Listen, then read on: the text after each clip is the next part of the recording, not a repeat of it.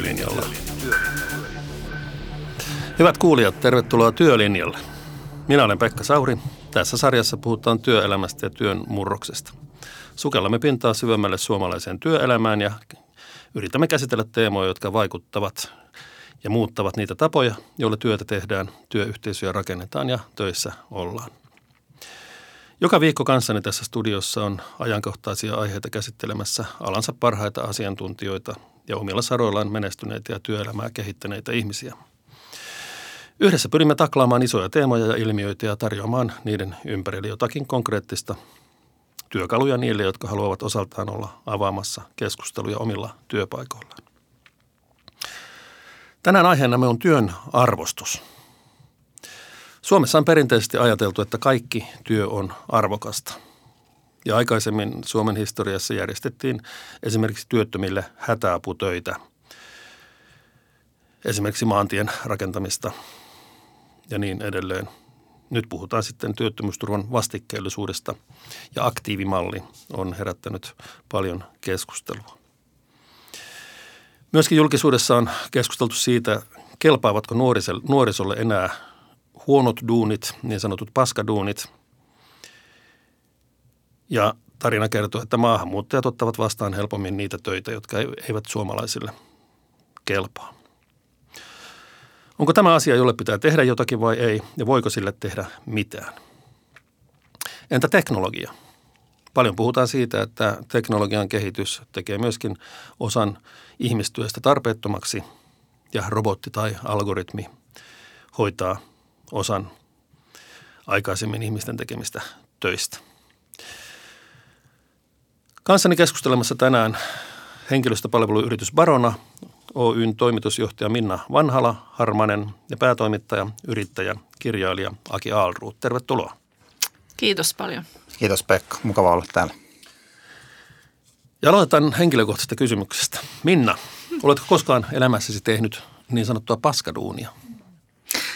Niin, no minä en ole kokenut niitä koskaan paskaduuniksi, mutta onhan tässä tietysti jo tähän työuraan monenlaista työtehtävää tullut tehtyä. Ja, että ollut tehtyä töitä puutarhalla, on tullut tehtyä kaupassa töitä, on tullut tehtyä pätkätöitä, on tullut tehtyä osa-aikatöitä. Varmaan myöskin paljon niitä töitä, joista niin tänä päivänä sanotaan, että ne on niitä töitä, että joissa palkalla ei tule toimeen.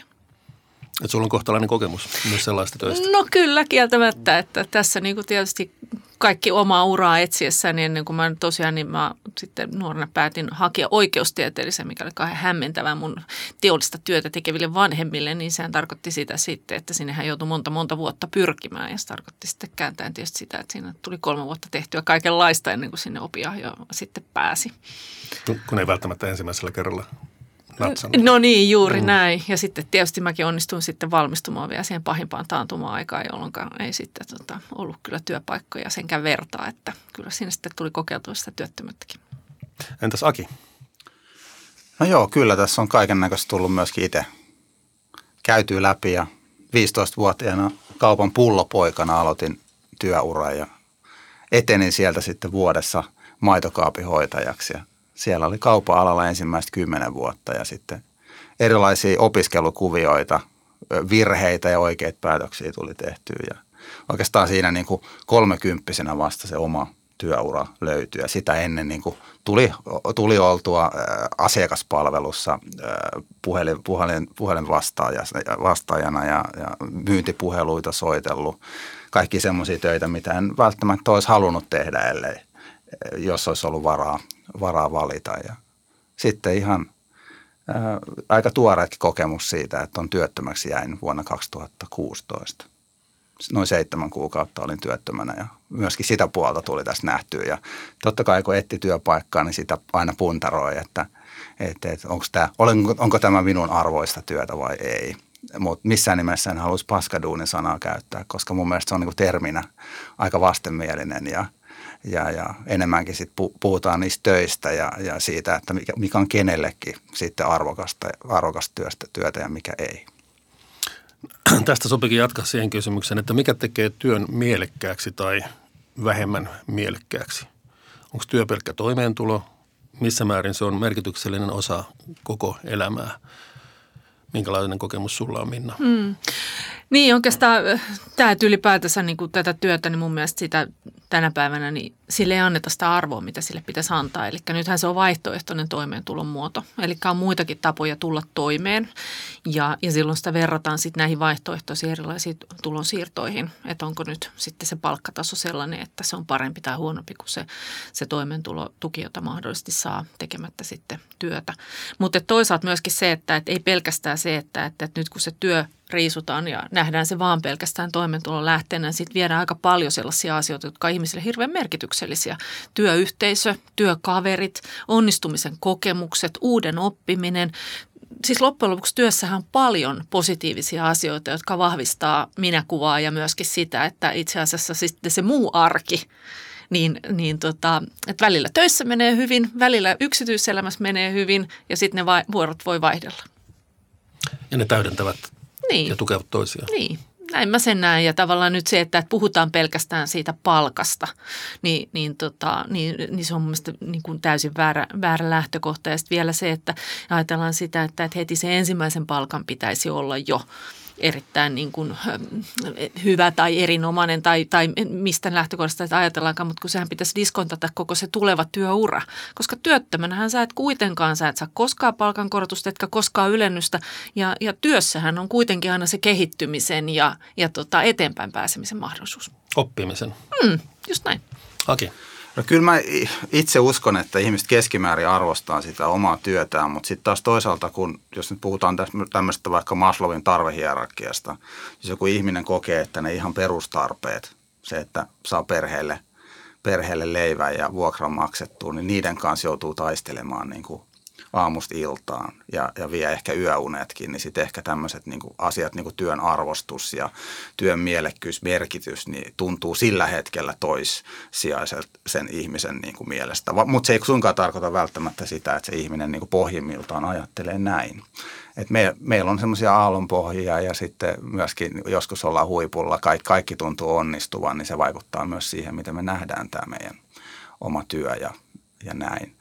Mutta ei se yhtään auta siitä, jos julkisuudessa vaikka puhutaan negatiivisia asioita näistä, näille ihmisille, jotka on muutenkin pohtii sitä, että onko tässä asiassa mitään järkeä. Mm. Enemmänkin positiivisuuden kautta, positiivisten esimerkkien kautta pitäisi saada nämä ihmiset uskoa siihen työhön ja tulevaisuuteen. Joo. Toi oli hyvä toi Aki-esimerkki siitä, että tosiaan niin nythän julkisuudessa puhutaan paljon ja silloin vaan, se, vaan tuntuu olevan se pääsääntö, että negatiivisuus saa niin paljon enemmän palstatilaa kuin positiivisuus.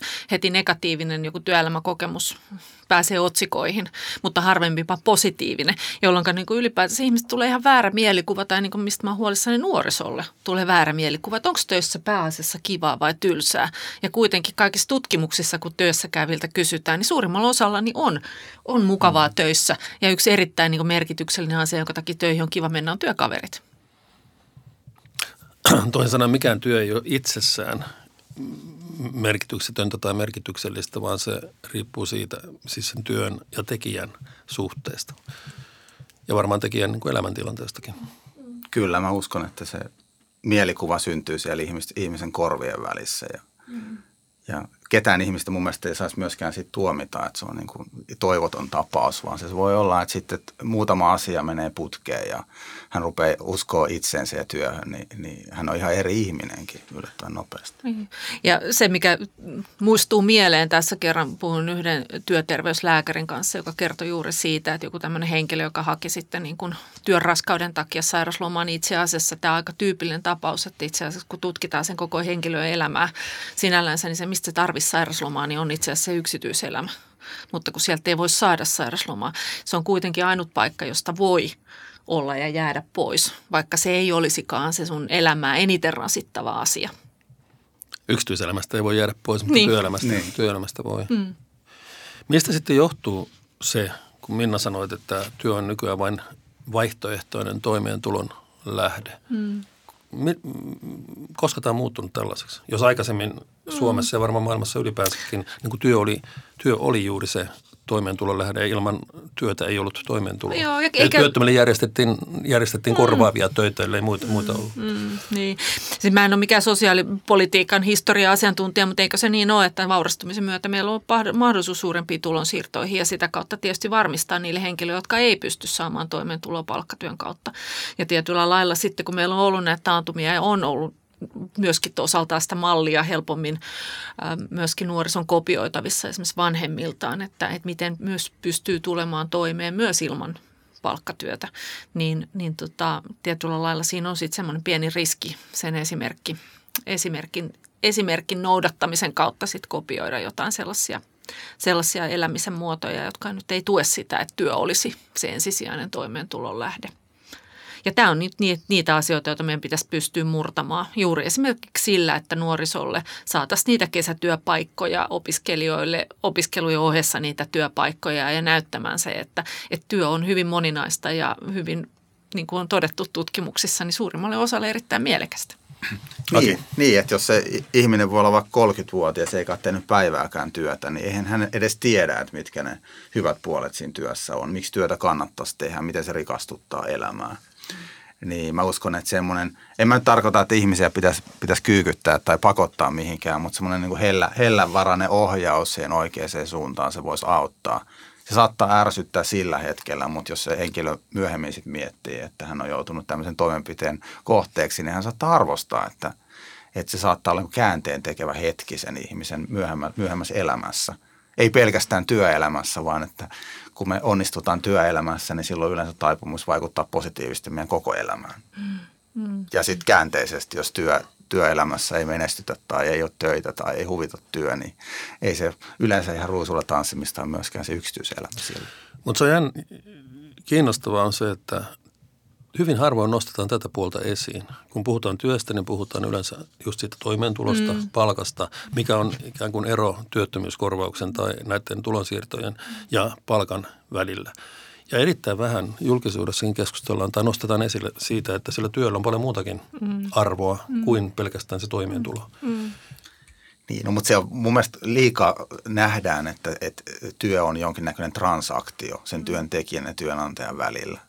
Ja, sehän, niin kun jos mietitään sitä vaikka kolmikantaa, tai ammattiliitot, miten ne neuvottelee keskenään, niin semmoinen tietty vastakkainasettelu ja sen tuolla transaktion korostaminen, että minä myyn vapaa-aikaani sinulle ja saan sitä vastaan palkkaa, niin se korostuu. Niin siihen keskusteluun helposti mahtuu tämmöinen vähän filosofisempi pohdinta mm. siitä, että mitä se merkitsee ihmiselle. Työntekijä myö työsuorituksensa työnantajalle. Niin, niin. Mm. mutta se saa sitten kaupan päälle vielä tota, noin, paljon muuta siitä mm. työstä parhaimmillaan. Niin ja sitten oikeastaan nyt tässä, nyt hyvin, kun Aki otit itsekin, yrittäjä, niin tässä tulee hyvin mieleen se, että tietyllä lailla tämmöistä keskustelua pitäisi paljon enemmän käydä, koska jos ajatellaan, että me kuitenkin trendi on siihen suuntaan, että yhä enemmän on sitten myöskin yrittäjäpohjasta työtä, jolloin se itse asiassa se työ ei ole siitä kiinni, että joku antaa sen sinulle, vaan se on jotain, mitä sun pitää itse keksiä. Ja silloin niin kuin tällaiset, että todellakin, niin se toimeentulo ei siinä yrittäjyyden alussa ilmeisesti ole kauhean niin kuin to, edes niin kuin todennäköistä, vaan siinä joudutaan oikeasti, että sitä täytyykin lähteä jostain ihan muista lähtökohdista sitä työtä tekemään, koska sitähän se yrittäjyyskin on työn tekemistä. Mutta silloinhan siellä on ne omat intohimot ja joku saavuttaminen ja oppiminen ja kaikki tämän tyyppiset, ja toki se toimeentulokin. Ja sen näkökulma saattaa olla aika erilainen kuin jos olet palkansaaja. Niin, kyllä. Ja jos ajatellaan, että nämä on kuitenkin sitten se yrittäjä on, on niitä, että jos katsotaan näitä, että loppujen lopuksi määräaikaiset työsuhteet ei ole lisääntynyt. Osa-aikaisuus on kyllä lisääntynyt, mutta yrittäjyys on niitä asioita, että, että tämmöinen niin kuin pienyrittäjyys ja yksiyrittäjyys on niitä, mitkä on kuitenkin, mitkä niin kuin ainakin niin kuin globaalissa mittakaavassa näkyy, että nostaa, nostaa päätään. Niin, varmaan itse ainakin on yrittäjänä kokenut, että se ar- se, miten mä itse näen sen yrittäjyyden positiivisessa valossa, niin se liittyy aika paljon siihen vapauteen.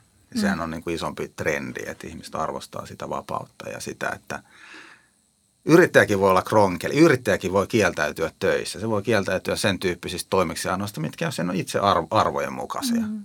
Ihan vastaavalla tavalla, miksi ei kukaan syytä yrittäjiä, että minkä takia sä et ottanut tuota toimeksiantoa vastaan, kun sitten taas työnhakijoita syytetään siitä, että he ei välttämättä suostu ottaa. Että, että se antaa tiettyjä, tiettyjä vapauksia ja silti sä voit ikään kuin paukutella henkseleitä, että sä tavallaan teet bisnestä ja, ja yrität viedä eteenpäin. Ja Sitten on se tietysti se teema, mikä liittyy tähän sitten, että otanko minä vastuun itsestäni ja tulevaisuudestani vai uhriudunko ja, ja odotan, että joku muu tekee mun puolesta ne asiat. Mm. Niin mä uskon, että tulevaisuudessa sen tyyppinen ajattelu on niin kuin hyvin harvinaisempaa, että se ei vaan yksinkertaisesti onnistu. Mm. Että me joudutaan itse rakentaa se ma- mahdollisimman paras tulevaisuus meille itselle. Mm. Ja tuohon oikeastaan mun mielestä myös liittyy aika paljon se, että, että minkä takia se työ on, niin kuin se on hirveän helppo syntipukki moneen asiaan. Että, että silloin kun on jotain sellaisia asioita, mitkä ei ole mukavasti, niin se työ on kuitenkin semmoinen, mitä on kaikista helpointa. Että sen takia mä en esimerkiksi yksityiselämässä sitä tai tätä, koska töissä. Ja, ja, tota, ja, ja ne on niitä asioita, että, tota, että senkin takia sit se aika usein se kääntyy semmoiseen negatiiviseen se puhe siitä työstä. Että, että, ja antaa väärän kuvan siitä, että mitä ihmiset kuitenkin pääasiassa työstä ajattelee. Mm itse asiassa mä haluaisin vielä yrittäjyydestä puhua sen verran, että mä oon yrittäjäksi siirtyessäni oppinut arvostaa palkan tai tota, palkkatyötä tarjoavia, koska he on ottanut mun puolesta sen yrittäjän riskin. Mm. Niin se on valtavan tärkeä ja arvostettava asia tässä yhteiskunnassa, että joku ottaa yrittäjäriskin ja palkkaa mm. uusia työntekijöitä. Ja nyt kun mä oon yksin yrittäjä, niin mä en uskalla tehdä En mä uskalla palkata ketään. Mulle ei ole riittävästi munaa siihen hommaan rehellisesti sanottuna. Ja siksi mä arvostan taas mun nykyistä työnantajaa sillä, että hän on palkannut mut ja, ja, ja maksaa mulle joka, joka kuukauden palkan, vaikka ei tiedetä, niin kuin, että miltä se tulevaisuus näyttää. Yksin yrittäjän isoin kynnys on se toisen työntekijän tai ikään kuin ensimmäisen toisen työntekijän palkkaaminen. Kyllä, just näin. No paljon puhutaan myös siitä, että raskaimmat ja huonoimman palkatut työt jää ensisijaisesti maahanmuuttajille. Minna, sulla on varmasti tästä näkökulmaa. No joo, siis mä sanon, että osittain totta, osittain ei. Että, tota, että jos katsotaan, niin kuin, että mä aloitan ehkä ensin tästä ei-puolesta. Että jos katsotaan nyt esimerkiksi niin kuin varmaan hyvin tiedät, niin hyvin, Helsingin kaupungillakin taitaa olla kolmas osa jo lääkäreistä, niin ulkomaalaistaustaisia. Kyllä, ja Sitten, hoitohenkilökunnasta myös. Niin, Bu- kyllä. Bussinkuljettajista Helsingin tai HSL käsittääkseni puolet, yli puolet. Joo, kyllä. Niin jos ajatellaan lääkäriammattia, niin ei taida olla huonosti palkatuimpia ammatteja. Ja, ja sitten jos katsotaan, että mä katsoin, että esimerkiksi Ruotsissa on viime vuonna niin eniten palkattu ammattiryhmä EUn ulkopuolelta on erilaiset ICT-alan arkkitehdit, koodarit, kaikki muut, jotka on erittäin hyvin palkattuja, 3600 henkeä viime vuonna, vastaava luku Suomessa 800 henkeä. Eli tota, jälleen kerran puhutaan varsin hyväpalkkaisista ihmisistä. Me ollaan Baronassa palkattu kautta aikaan hitsaajia koneista ja CNC-koneista ja tämän tyyppisiä erittäin myöskin hyvin palkattuja täysin ammattimieshommia. Eli toisaalta tarvitaan niitä maahanmuuttajia nimenomaan, jotka tulee tämän ammattiosaamisen ja työn perässä muuttaa tänne Suomeen. Mutta kyllä – Totta on myöskin se, että, että ne huonosti palkatut, huonommin palkatut ammatit on myöskin niitä sisääntuloammatteja, joihin sitten taas sitten mahdollisesti maassa jo olevat henkilöt ehkä helpoiten työllistyy. Niissä usein on sitten myös näitä kielitaitokysymyksiä tämän tyyppisiä, että, että tota, esimerkiksi nyt siivous on varmaan nyt juuri hyvä esimerkki siitä, mihin helpommin sitten maahanmuuttajataustainen pääsee kuin sitten taas joku sellainen toimistotehtävä, jossa suomen kielen täydellinen taito on esimerkiksi vaatimuksena. Mutta tämähän on erittäin tärkeä niin näkökulma, että se ei ole yksiselitteisesti niin, että maahanmuuttajat ryhtyvät sitten töihin tarttuessaan nimenomaan näihin raskaimpiin ja huonommin palkattuihin töihin, vaan myöskin – ilmeisesti yhä enemmän myöskin niin kohtalaisen korkea ammattitaitoa vaativiin töihin. Kyllä, ja sitähän tämä kohtaanto-ongelma nimenomaan tarkoittaa, että niin tylsä kuin se sanana on, niin se tarkoittaa nimenomaan juuri sitä, että vaikka meillä on suomalaisiakin työttömänä samaan aikaan, niin kuitenkaan niin kuin meillä on sellaisia tiettyä osaamista vaativia tehtäviä, joihin ei löydy suomalaisia. Ja silloin on parempi, että me rekrytoidaan ulkomailta niitä henkilöitä, kun jätetään ne työt tekemättä. Koska kyllä me tarvitaan joka tapauksessa, että se on aika valitettavasti sitten tuotantolaitos sanoi, että nyt me ei voidakaan toimittaa tavaroita, kun ei meillä ole tekijöitä. Että, että kyllä se on kaikkien meidän veronmaksajien etu, että työt tulee tehtyä. Ja, jostakin ne työntekijät on sitten niin, löydettävä. Kyllä, kyllä. Että kyllä uskon ihan vahvasti, että esimerkiksi asiasta tullaan jatkossa yhä enemmän palkkaamaan esimerkiksi näitä juuri ICT-alan alan osaajia. Mutta tähän nimenomaan sen asiaan, niin laahaako suomalainen koulutus sitten jäljessä, jos on tämä kohtaanto-ongelma? Että meiltä, meiltä ei Suoma, Suomesta löydy sitten tietty, tiettyihin tehtäviin ei löydy sitten koulutettua väkeä? No joo, siis varmaan, varmaan osittain näin, mutta on myöskin niin, että kyllähän tässä on niin tässä taloudessa aikamoista turbulenssia. Et en mä usko, että, että kauhean kauan aikaa sitten olisi vielä uskottu, että, että Suomessa tehdään todellakin sellainen määrä esimerkiksi autot että meillä on uudessa kaupungissa autotehdas, josta tulee merkittävä määrä autoja joka vuosi. Tai että meidän konepajateollisuuden tilaukset on yhtäkkiä näiden, esimerkiksi myöskin osittain näiden laivatilausten takia. Niin Turun, tämän, Turun telaka. Niin, Turun mm. telaka ja muu. Että tietyllä lailla, että on myöskin niin, että meillähän pitää olla niin kuin hyvä perusopetus ja, ja tota, ammattiopetusjärjestelmä, joka ei ole sellainen, joka singahtelee sinne ja tänne eikä pystykään, vaan se, että, että se tuottaa tasasta laatua ja perus, perustaitoja. Ja sitten pitää olla jotain muita joustavia tapoja, joilla sitten koulutetaan, koulutetaan tota noin, niin nopeisiin tarpeisiin uusia työntekijöitä, mutta, mutta ei nekään välttämättä sitten riitä. Että et, tota, et sitten on hyvä siinä kohdassa, jos ei löydetä Suomesta tekijöitä, niin palkata ulkomailta.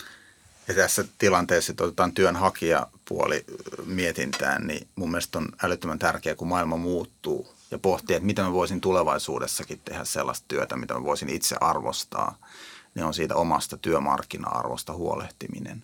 Koska se, että, niin kuin anta, että esimerkiksi IT-ala antautuu jonkun niin kuin koulutussysteemin armoille, melko jähmeä.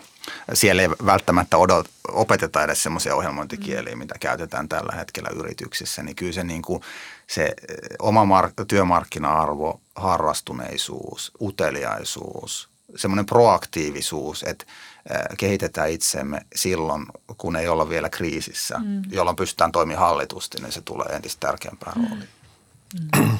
Siinä on ainoa esteenä usein se, että kun aurinko paistaa, ei tarvitse korjata kattoja, kun sataa, niin ei voi. Mm. Niin, kyllä, mm. kyllä. Mm. Minna, mä oon ymmärtänyt, että Barona järjestää myöskin koulutusta. Mm minkälaista se on ja miten se toimii? No me ollaan siis, eh, tehdään rekrykoulutuksia, että itse asiassa katsoin just viime vuoden kolme ja puoli tuhatta ihmistä on saanut, saanut meidän, meidän kautta tai meidän tytäryhtiöiden kautta koulutusta. Juuri sitä kautta, että yrityksillä on tiettyjä tarpeita ja, ja, tota, ja sitten kun heillä on näitä paikkoja auki, joihin ei löydy valmista väkeä, niin sitten rekrykoulutusten tai, tai muiden tällaisten muutos, muuntokoulutusten kautta sitten näitä väkeä väkeä koulutetaan. Sano joku tyyppinen sitten. esimerkki tämmöistä koulutusta. No erilaiset ICT-alan koulutukset ja sitten on esimerkiksi ympäri Suomea on tämmöinen metallimestarikoulutus ollut, jolla on sitten erilaisia niin kuin, näitä metallialan töitä sitten opetettu, koska nythän esimerkiksi sellainen väärä käsityshän on ylipäätänsä ihmisillä, että teollisuustyö on kauhean likasta ja fyysisesti raskasta ja itse asiassa siellä on valtavasti koneita ja robotiikkaa ja se on aika teknistä tänä päivänä, että siinä on yksi esimerkki, että esimerkiksi koulutusoppilaitoksissa ei ole edes sellaisia koneita, joita niissä missä käytetään tänä päivänä, jolloin esimerkiksi työssä oppiminen on ihan keskeinen osa siitä niin kuin valmistautumista siihen ammattiin.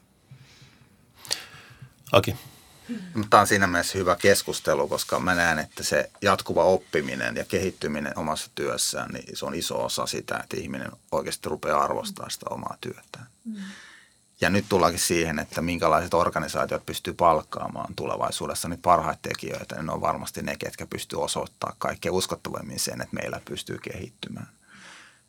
Henkilö, yksilö pyrkii kehittämään itsensä ja työnantajan tehtävänä on sitten, sitten tarjoa siihen parhaat mahdolliset edellytykset. Koulutukset ja työssä oppiminen ja se ylipäätään, että pääsee, mä uskon, että tulevaisuudessa tulee olla tosi tärkeä se tämmöinen poikkitieteellisyys – että miten sieltä omista siiloista tullaan pois ja niin kun mm. katsotaan, että mitä insinöörit ja kauppatieteilijät ja humanistit pystyy saamaan yhdessä aikaa.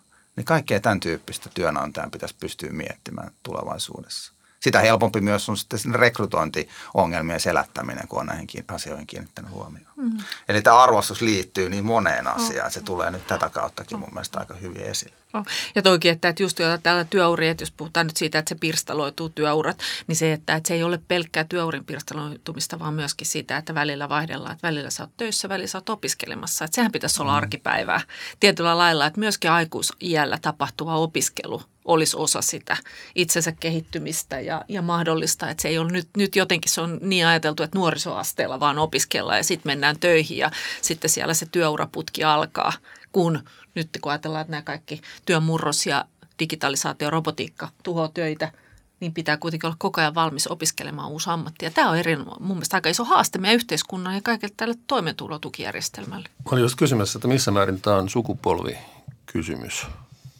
Nuoret, varttuneemmat työntekijät? No varmaan sitäkin, mutta mun mielestä on tämmöinen yhteiskunnan rakennekysymys myöskin. Että, että mitä, mitä asioita, että millä lailla me tuetaan sitä, että työurat alkaa polveilemaan.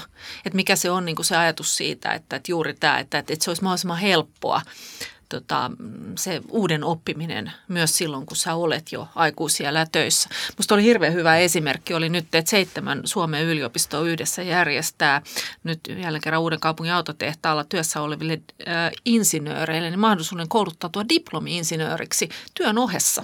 Mm-hmm. Ja tämä on mun just etäopiskeluna työn ohessa juuri siitä, että aikuisiällä sitä omaa osaamista lähdetään nostamaan. Tämä on mun mielestä hyvä esimerkki sellaisesta, että mitä, mitä se pitäisi olla – se aikuisiellä opiskelu. Kyllä, kyllä. Et siinä on se yksilön vastuu, mutta oli hyvä, että nostettiin toi, toi työnantajien rooli. Että työn tekijän pitäisi olla tietyllä tavalla kameliontti. Ja työnantajan pitäisi luopua siitä ajatuksesta, että tämän, me voidaan palkata tämä ihminen vain silloin, kun se sopii jonnekin ennalta määriteltyyn lokeroon. Hmm. Et työnantajan pitäisi nähdä entistä enemmän se, että, että mitä potentiaalia tässä ihmisessä on. Voidaanko me yhdessä sen työntekijän kanssa miettiä, että minkä tyyppisessä tehtävässä roolissa sen koko potentiaali oli sen organisaation käytössä.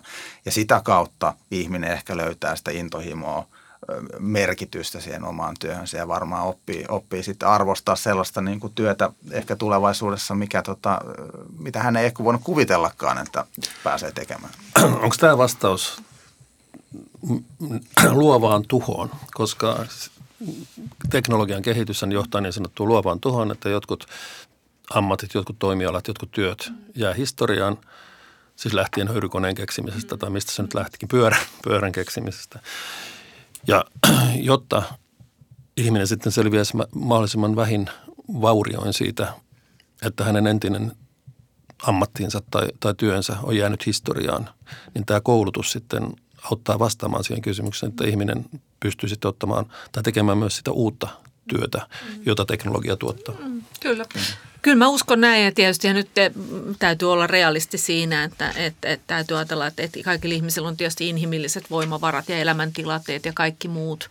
Että, että nyt ei voi ajatella, että kaikki nyt tuossa kouluttautuu kaiken, kaiken sen niin kuin ohessa välttämättä, että et, et, et, tämä on mun mielestä hyvä ratkaisu osalle, et, mutta tämä on mun mielestä semmoinen niin kuin, tällä hetkellä varsin niin kuin, käyttämätön voimavara.